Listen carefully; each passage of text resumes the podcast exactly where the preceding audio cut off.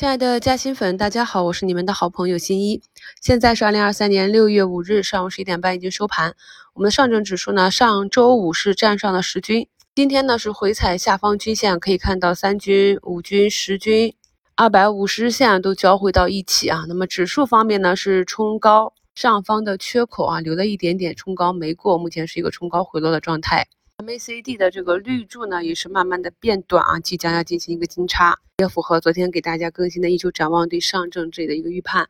上午呢，涨跌参半啊，都是两千三百多家，涨停四十九家，跌停十家。从跌停家数的这个趋势可以看到，市场上整个主跌段调整段进入了尾声，市场的情绪呢相对稳定一些了。从板块上来看。尽管盘前是出了罗斯柴尔的家族减持英伟达这样的利空消息啊，但是整个板块在调整两天之后，今天直接反包的这个龙头宏博股份涨停的情绪带领下，半导体、光刻胶这些科技类的个股是有分化的，像新源微、北方华创、拓晶科技都是走出一个向上跳空的缺口啊。但是同时，我们也可以看到市场上的资金。也是以短资为主啊，像北方华创上午仅封板了几分钟，就被资金给砸下来了。目前还有六个多点的涨幅，大部分的上冲的个股呢也是冲高回落，像盛美上海、长川科技这些啊，也都是在我们过去进行产业链梳理的时候，各个环节中比较核心的我们中国的领头企业。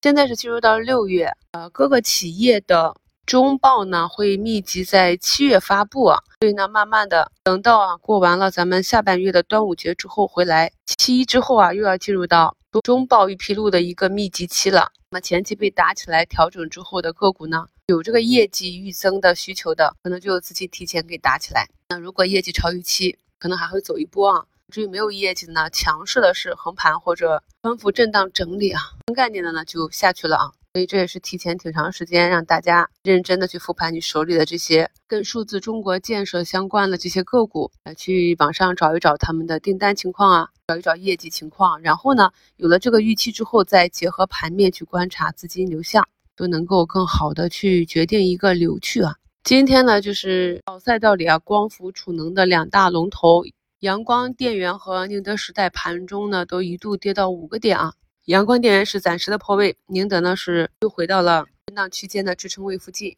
这个呢是传出了关于中国锂电产业链小作文的利空啊，一个是北美不用宁德的电池了，还有一个是锂电涉及美利国海关扣押的这个传闻，但是呢没有看到权威的报道。这一部分依靠海外复苏去发展业绩的板块呢，整个市场的信心还是不足。对于板块的超跌的机会呢，一般是我们看到底部啊出现利空不再下跌，基本上就是短期此时了。但是由于呢整个行业不是一个上行的景气度周期，所以呢在观察到这部分超跌的板块有资金介入的时候呢，我也一直提示大家要做一个正确的预期。还有就是在昨天给大家更新的一周展望里讲的短期兑现的一些方法啊，你比如说像周五上涨的风电这个板块，好多股价呢都冲高回落，那么今天呢就是继续的调整，包括今天啊在宏博股份情绪带领下，很多冲高的科技股啊、数字经济、传媒啊、游戏啊这些个股好多都是冲高回落。从板块指数上来看呢，也都是涨几天啊就要调整一下，所以这里呢可以用仓位应对。现阶段呢还是不太适合满仓重仓死拿。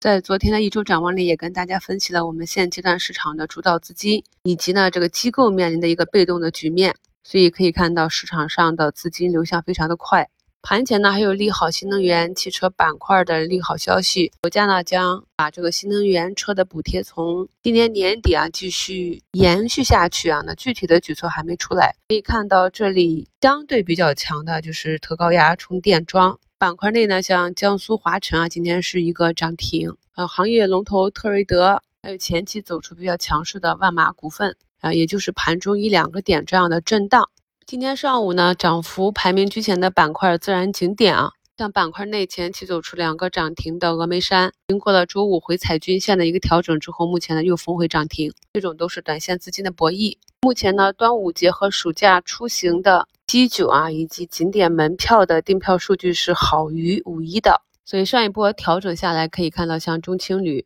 众信旅游这些啊，也是慢慢的去贴近啊，或者已经站上年线了。这是时间节点题材的。炒作预期下，我们对市场的一个观察。军工板块的板指呢，今天也是调整的，板块内涨跌不一。我们观察这些从底部慢慢震荡起来的个股，会发现大部分呢都是遇到了上方的压力位呢，就会选择主动或者被动的一个调整，然后再次反身去测试下方的支撑。那如果重心不断的抬高呢，当筹码、均线啊整理到一段时间，出现了新闻事件的刺激呢，还有机会持续的上涨。目前我们的市场在近两周。还没有看到有一个明确的板块可以走出来领涨市场。就像军工里面，今天翻红走的强于板块的呢，也是我们周末分析的六八八的这样次新股。在出版啊、通信、半导体、数字媒体这些数字经济主线以及支线上涨的交易日里啊，可以看到消费类的白酒啊、猪肉、鸡肉、消费医美类，现在就是有回踩，整体呢还是相对偏弱。